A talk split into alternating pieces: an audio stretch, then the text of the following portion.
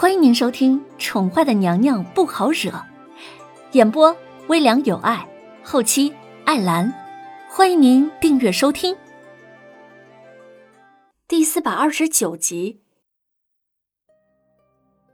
影月从头到尾都守在外头，他陪着宣太后在一起。影月并非不能进去，身为太医，他绝对被允许参与主子和特使大人之间的谈话。但是影月顾虑到了宣太后，主子跟特使之间的谈话并不适合宣太后旁听。宁荣不一会儿也识相的退了出来，他恭恭敬敬的给宣太后行了个礼，然后在宣太后的指示之下，先回房休息了。小太子发病的这段时间，都是由宁荣不眠不休的照料着。宣太后见他两眼发青，不由得有些动容。宁荣拒绝了大将军，宁愿在宫中当一辈子的宫女，宁愿当小太子的奶娘，她也不愿意出宫。这是宣太后始料未及的。宁荣跟了他大半辈子，他以为好不容易能够得到属于他的幸福，宁荣应该不会犹豫的。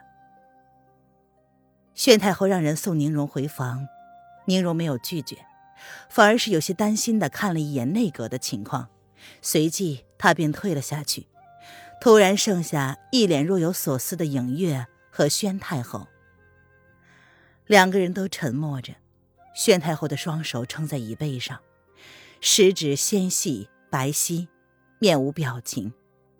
一旁宫女紧绷着身子，气氛十分的诡异。影月倒是显得淡定许多。透过纱幔，他可以隐约看见那位特使大人正在跟主子交流，而两个人的表情都十分的凝重。不知道风清晨说了什么，小主子身上的毒，该不会连闻名天下的神医都束手无策吧？叶轩寒的眉头皱得几乎可以夹死一只蚊子，他俊逸的脸上满是凝重。你的意思是，你说的两颗帝王星，一个是朕的，另一个却是灵儿的。风清晨的表情淡淡的，看着皱着眉头的年轻帝王，他语速不快不慢，声音温和清润的说：“宣皇想必也清楚，小太子身上的余毒虽然侵体，但是脉象却是一直很稳定。”那么为何会血管扩张？这比宣帝所预想的毒发时间要快了很多。清晨猜的没错吧？他仿佛早就知道了叶轩寒即将会面对什么。如今两颗帝王星各据一方，分外明亮，在齐军班师回朝之后显得更加的明显。但越是如此，就只能说明一件问题。那就是两颗帝王星的最终走向，终会有一个会灭的。如今，整个离合大陆已经在眼前这个年轻帝王的手中，只除了一个地方。叶轩寒沉默了半晌，这才转过身子，他冷静的开口道：“那么，依陈兄的意思，朕该怎么办呢？”这个庆恕清晨无法给建议，只是宣帝应该明白，离合大陆被统一的那一日，就是其中一个帝王星将灭之时。风清晨闻言，只是摇了摇头，他走至窗户外头，看了看外头格外明亮的夜空，不像此时他们心中的摇摆不定。此刻，两颗帝王星都像是要将他们身上所有的能量都释放出来一般，格外的明亮。哼，怎么，上天要给朕开个玩笑吗？叶轩寒闻言冷笑，他走到了风清晨的身后，同样的抬起头，棱角分明的俊脸，冷漠的黑眸，带着若有似无的嘲弄。他算计江山，算计天下，算计萧白，却最后被老天狠狠的算计了一次。前一刻钟，他还下令让黑影收网，如今风清晨却是告知他，萧白若是出了事，那么灵儿也会跟着大限将至。风清晨侧过了俊脸，看着眼前的紫衣男子。这个男人是带着千年的情结而来，这一世注定要为他千年之前负过的女子而放弃一些东西。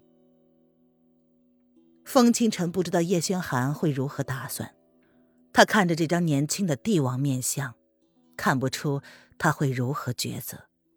而对他来说，自己不过是局外人，能给的帮助十分的绵薄。风清晨不知道该说些什么。两个出生不同、性格迥异，但是却同样凉薄的男子，遇上了命定的结束，谁也无法摆脱。两个人都沉默了好久，直到叶轩寒突然转过身子，仿佛下定了决心一般。影月，内阁传来了男子冰冷凉薄的声音。本来就绷着神经观察里面动静的影月，瞬间移动至紫衣男子的面前。主子，影月不敢怠慢，直觉告诉他，主子接下来所说的话会让他震惊。让黑影三日之后，将白城夷为平地。叶轩寒微微的勾唇，露出了一个清冷邪魅的笑容。而早已清醒，一直在偷听两个人谈话的林渊，看到这个笑容，心中隐隐淌过不安。林渊不知道为什么叶轩寒会点了他的睡穴，他却能这么快的清醒过来。他只是知道，他醒来的那会儿正好是风清晨进来之时，叶轩寒放下了床幔，正好给了他掩护。影月明白，影月领命，心中却不甚理解主子这么做的目的是为何。召集五品以上的朝中大臣，三日之后，朕要宣布。退位。叶轩寒的声音清晰而冷静，仿佛他说的只是一件再普通不过的正事一般。主子，您您这是？影月千思万想，纵然早就练出了一身大山崩于前而面不改色的心理准备，但依旧被叶轩寒扔出的深水炸弹而炸得支离破碎。叶轩寒勾唇冷哼。薄唇勾起了嘲弄的笑容。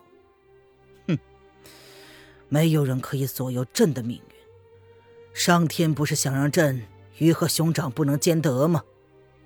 朕就偏偏要逆天而行。风清晨见影月依旧沉浸在震惊之中，他淡淡的开了口：“宣帝是想将帝位传给不满周岁的小太子。”他挑明了叶轩寒的意思。呃，特使大人，能麻烦你说明白一些吗？影月像是突然陷入了魔障之中，对于主子突然起来的决定，显然还来不及消化。主子退位，跟着萧白有什么必然的联系吗？啊，相信月兄应该很清楚，小太子身上虽然自带毒性，但是经过这几个月的调养，他本不该这么快就发作的。或者是，他身上竟是从母体带出来的毒性，并没有严重到影响他的成长。只是相比于其他孩子而言，这个孩子的身子骨将会比一般人要弱一些。风清晨一针见血的指出了灵儿身上的事实，这引导影月去联想一些事。这，影月闻言微微的蹙眉，他也曾经这么猜想过。小太子身上的毒性不足以让他无法存活下来，出来就失血过多，他就像是个坚强活下来的早产儿。影月，你先出去一会儿，在外头候着。这时，凌渊鬼魅一般的出现在三个人面前，脸上看不出半分的疲惫，他清冷的眸子带着一份自持。渊儿，你怎么醒了？叶轩寒显然没有发现林渊竟然会醒过来，他的俊脸上先是闪过不解，下一刻便本能的将林渊揽进了怀里。林渊身上的衣着单薄，但是这个女人却总是这么习惯的就穿着出来了。啊，皇后别来无恙。被影月一直称为特使大人的风清晨见到凌渊，淡淡的颔首打招呼。听众朋友，本集播讲完毕，请订阅专辑，下集精彩继续哦。